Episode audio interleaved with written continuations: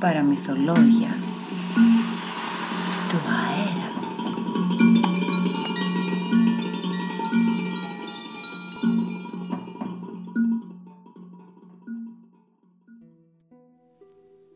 Το κορίτσι που αγάπησε το δέντρο. Μια φορά και έναν καιρό ζούσε σε ένα ψαροχώρι μια φτωχή χείρα με τη μοναχοκόρη της. Όσο ζούσε ο άντρας της, που ήταν έμπορο στην πόλη, η οικογένεια ζούσε μια χαρά. Μια μέρα όμως, ο έμπορος αρρώστησε βαριά. Ύστερα από λίγο καιρό πέθανε και τον έθαψαν με μεγάλες τιμές. Κι έτσι οι δύο γυναίκες μείναν ολομόναχες στον κόσμο. Τι να κάνει η μάνα, έτσι όπως ήρθαν τα πράγματα, ανάλαβε αυτή το μαγαζί. Θες όμως γιατί δεν έκανε για έμπορος, θες γιατί ήταν άτυχη, η δουλειά δεν πήγαινε καλά. Οι πελάτες όλο και λιγόστευαν και τα χρέη όλο και μεγάλωναν. Η χείρα ήταν καταχρεωμένη, γι' αυτό αναγκάστηκε να πουλήσει το μαγαζί και να φύγει από την πόλη. Η κόρη της που την έλεγαν Χανάκο ήταν ένα καλόκαρδο και πονητικό κορίτσι. Ήταν με όλους ευγενική και όλοι την είχαν μέσα στην καρδιά τους. Έκανε κάθε τι για να βοηθήσει και να δώσει λίγη χαρά στη δυστυχισμένη μητέρα της. Πέρασαν όμως τα χρόνια και η χείρα γέρασε. Στο σπίτι δεν υπήρχαν λεφτά και η μικρή Χανάκο πήρε την απόφαση να πάει να δουλέψει. Έτσι, το καλό και ευγενικό κορίτσι βρήκε δουλειά σε μια μικρή πόλη, κοντά στο χωριό της. Δεν ήθελε όμως να αφήνει μονάχη τη μητέρα της τις νύχτες, γι' αυτό ξεκινούσε τα χαράματα για τη δουλειά της και αργά το βράδυ έπαιρνε το δρόμο της επιστροφής. Στο δισάκι της κουβαλούσε για τη γριά μάνα της το μισό φαγητό που της έδιναν στη δουλειά. Ο δρόμος που πήγαινε ερχόταν το μικρό κορίτσι ήταν κακοτράχαλος. Δύσκολα μπορούσες να τον περπατήσεις. Προπάντως το φθινόπωρο και το χειμώνα, με τις βροχές και τις καταιγίδες. Η μικρή Χανάκο όμως δεν έχανε το κέφι της. Έβρισκε πάντα τον τρόπο να κάνει τη διαδρομή ευχάριστη. Τα δέντρα, τα πουλιά, τα λουλουδάκια ήταν φίλοι της. Κοντοστεκόταν και έπιανε κουβεντούλα μαζί τους. Αλλά η ιδιαίτερη αδυναμία είχε σε μια θεόρατη ψηλή καστανιά. Μόλις ξεχώριζε από μακριά τον χοντρό κορμό της, σημάδι πως είχε φτάσει στα μισά του δρόμου, το κορίτσι τη χαιρετούσε όλο χαρά. Έτσι σιγά σιγά η μικρούλα Χανάκο αγάπησε το δέντρο. Όποτε περνούσε από εκεί, καθόταν να ξαποστάσει κάτω από τον πυκνό του ίσκιο. Του πιάνε κουβέντα και του λέγε χίλια δυο πράγματα. Πώς πέρασε τη μέρα της, τι έγινε στην πόλη, ποιο λουλουδάκι άνθησε στον κήπο της. Τις περισσότερες φορές του μιλούσε για τη μητέρα της, που τα πόδια της δεν την κρατούσαν πια και για όλα όσα έκανε για να κάνει τη ζωή της πιο ευχάριστη. Τα έλεγε όλα αυτά στην καστανιά της, πότε χαϊδεύοντας τρυφερά τη σκληρή φλούδα του κορμού της και πότε καθαρίζοντας τα ξερόφυλλα και τα κλαδιά που έφερνε ο αέρας γύρω της. Πέρασαν έτσι τρία ολόκληρα χρόνια. Για τη μικρή Χανάκο το δέντρο πια ήταν ένας άνθρωπος. Ένας δικός της, πολύ δικός της άνθρωπος, που μπορούσε να το εμπιστευτεί το κάθε τι. Ένας φίλος αγαπημένος που μπορούσε να του ανοίξει την καρδιά της και να μοιραστεί μαζί του κάθε χαρά και κάθε πίκρα της. Ένα βράδυ, όπως πάντα, η Χανάκο γύριζε στο σπίτι της. Ήταν βιαστική γιατί είχε καθίσει λίγο παραπάνω στη δουλειά και ήθελε να είναι σπίτι στην ώρα της. Έπρεπε η μητέρα της να μην ανησυχήσει και να φάει στην κανονική της ώρα. Από μακριά είδε το αγαπημένο της δέντρο. Τι κρίμα, απόψε δεν πρόφτενα να κουβεντιάσουν. Δεν πειράζει όμως, σκέφτεται το κορίτσι. Θα σταθώ μια στιγμούλα να χαϊδέψω τη φλούδα του. Στο μεταξύ όμως, ο καιρός χάλασε. Ο ουρανός γέμισε μαύρα σύννεφα.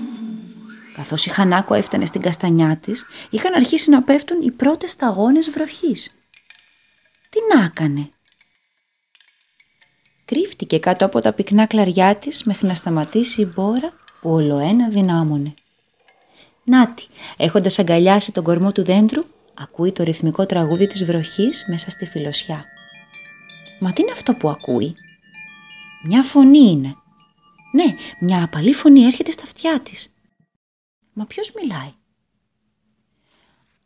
Αγαπημένη μου Χανάκο, ήρθε η στιγμή που πρέπει να αποχωριστούμε. Σε τρεις μέρες θα έρθουν οι υπηρέτες του πρίγκιπα να με κόψουν. Ο αρχιμάστορας του παλατιού θέλει να φτιάξει ένα καράβι με τον κορμό μου. Πολλοί εργάτες από το χωριό σου θα δουλέψουν σε αυτή τη δουλειά. Σε τρεις μήνες θα έχω γίνει καράβι, έτοιμο να πέσω στη θάλασσα. Ο αρχιμάστορας θα διοργανώσει μια μεγάλη γιορτή εκείνη τη μέρα. Θα έρθει και ο ίδιος ο πρίγκιπας. Θέλω να σε ευχαριστήσω για τη φιλία σου. Μ' αρέσει που τρέχεις όλη μέρα για να φροντίσεις τη μητέρα σου. Πιστεύω όμως πως σου αξίζει να ζήσεις καλύτερα. Γι' αυτό θέλω να σε βοηθήσω. Άκουσε λοιπόν προσεκτικά αυτό που θα σου πω. Όταν ο αρχιμάστορας δώσει το σύνθημα να σπρώξουν το καράβι στη θάλασσα, καμιά δύναμη δεν θα μπορέσει να με κουνήσει.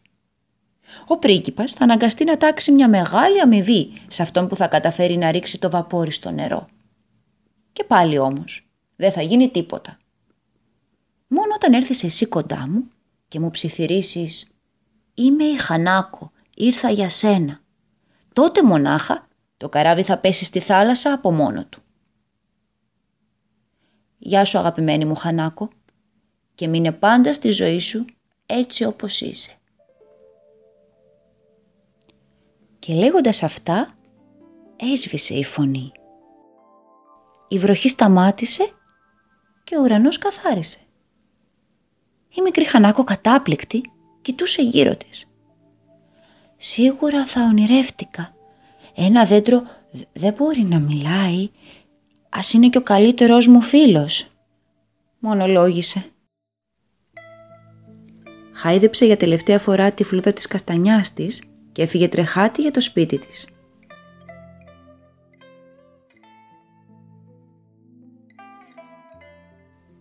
Το άλλο βράδυ στάθηκε πάλι κάτω από το δέντρο της και του έλεγε «Πού να στα λέω, είδα χθες το βράδυ ένα κακό όνειρο. Είδα λέει ότι θα σε κόψουν. Ευτυχώς όμως ήταν όνειρο. Μη φοβάσαι, δεν θα πάθεις τίποτα. Γιατί τότε τι θα απογίνω εγώ, ποιον θα έχω συντροφιά να κουβετιάζω.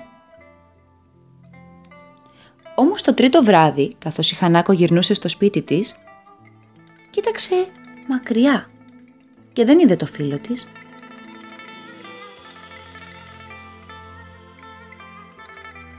Μα πού πήγε η καταπράσινη φιλοσιά του; Κατατρομαγμένη άρχισε να τρέχει προς τα εκεί.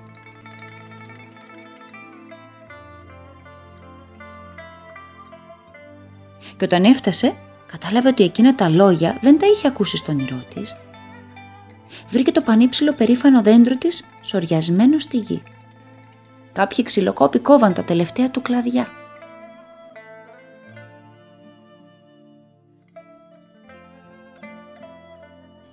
Χωρίς να βγάλει μιλιά, χάιδεψε τρυφερά για τελευταία φορά το κορμί του φίλου που έχανε και ύστερα τράβηξε λυπημένη για το σπίτι.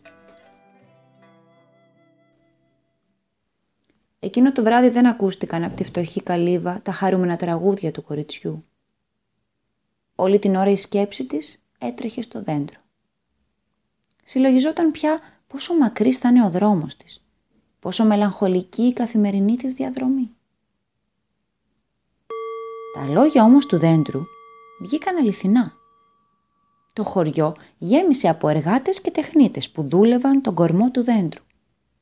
Κόβαν δοκάρια για να φτιάξουν ένα μεγάλο καράβι και πραγματικά, σε τρεις μήνες ακριβώς, ένα πανέμορφο βαπόρι που μοσχομύριζε ξύλο έλαμπε στον πρωινό ήλιο της ακρογιαλιάς. Και έφτασε επιτέλους η μέρα που θα πέφτει στη θάλασσα. Τι γιορτή ήταν κι αυτή, τι πανηγύρι, τραγούδια σημεούλες, πολύχρωμα μπαλόνια, χαρούμενες φωνές. Χιλιάδες άνθρωποι, φορώντας τα καλά τους, μαζεύτηκαν γύρω του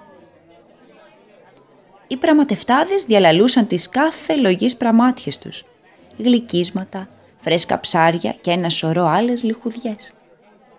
Ακόμα και μια παρέα θεατρίνων ήρθε στο μικρό ψαροχώρι και παίζαν σε μια σκηνή που στήσαν στην πλατεία. Όλοι περίμεναν τον πρίγκιπα.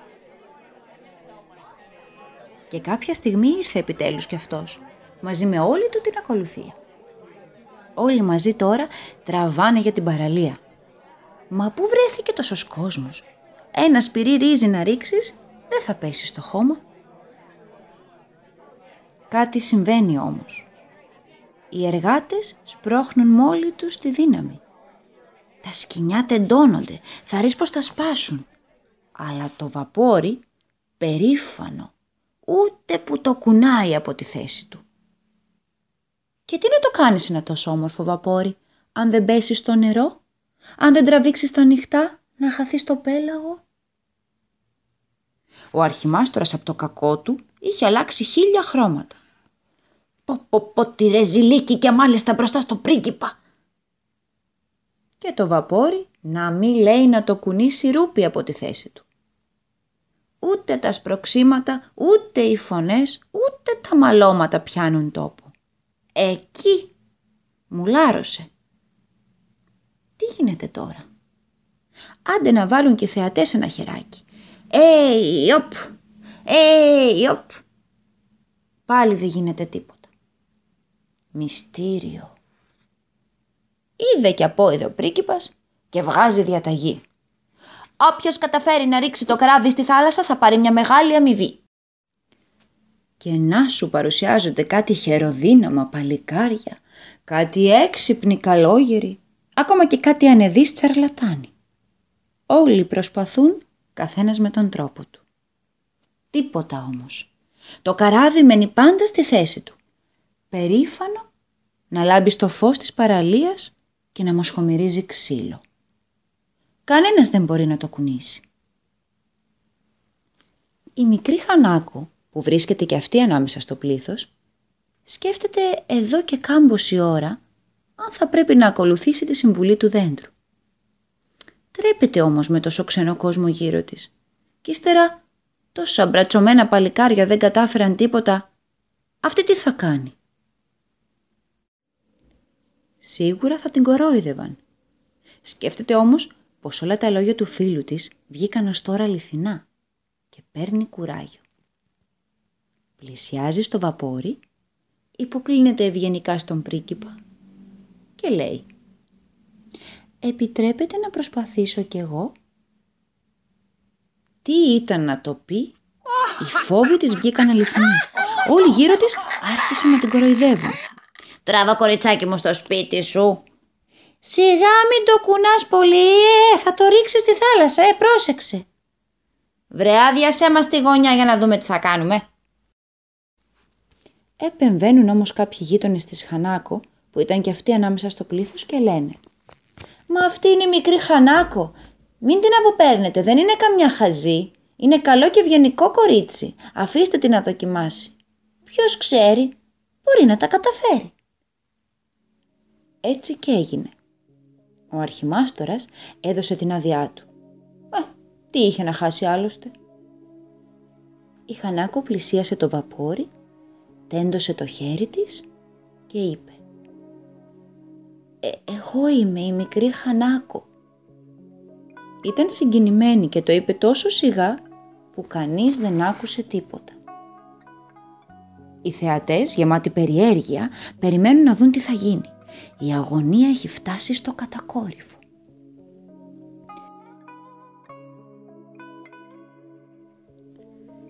Η Χανάκο ηρεμεί κάπως. Χαϊδεύει το καράβι στην πλώρη του και του μιλάει. «Εγώ είμαι η Χανάκο. Ήρθα για σένα». Αυτό ήταν. Δεν πρόφτασε να τελειώσει τα λόγια της και το καράβι, κουνιστό και λυγιστό, γλιστράει προς τη θάλασσα. Να το, όλο χάρη λυκνίζεται στα νερά. Το τι έγινε δεν περιγράφεται. Τι χαρά ήταν κι αυτή, όλοι χειροκροτούν με θαυμασμό τη μικρή Χανάκο που λάμπει από ευτυχία. Ο πρίγκιπας διάταξε να τη φέρουν μπροστά του για να τη ρωτήσει τι αμοιβή ήθελε. Και αυτή του διηγήθηκε τη φιλία της με το δέντρο και πως αυτό ήθελε να τη βοηθήσει να ζήσει καλύτερα με τη μητέρα της. Ο πρίγκιπας εκτίμησε την καλοσύνη και τη σεμνότητα του κοριτσιού. Της έδωσε πλούσια δώρα και τη βοήθησε να βρει μια πιο καλή δουλειά. Έτσι, η μικρή Χανάκο μπόρεσε να ζήσει με τη μητέρα της μια ζωή ευτυχισμένη, χωρίς βάσανα και στενοχώριες. Διαβάσαμε ένα παραμύθι από τη συλλογή Ιαπωνέζικα παραμύθια «Παραμύθια του κόσμου». Εκδόσεις σύγχρονη εποχή. Σας εύχομαι μια πολύχρωμη καλημέρα.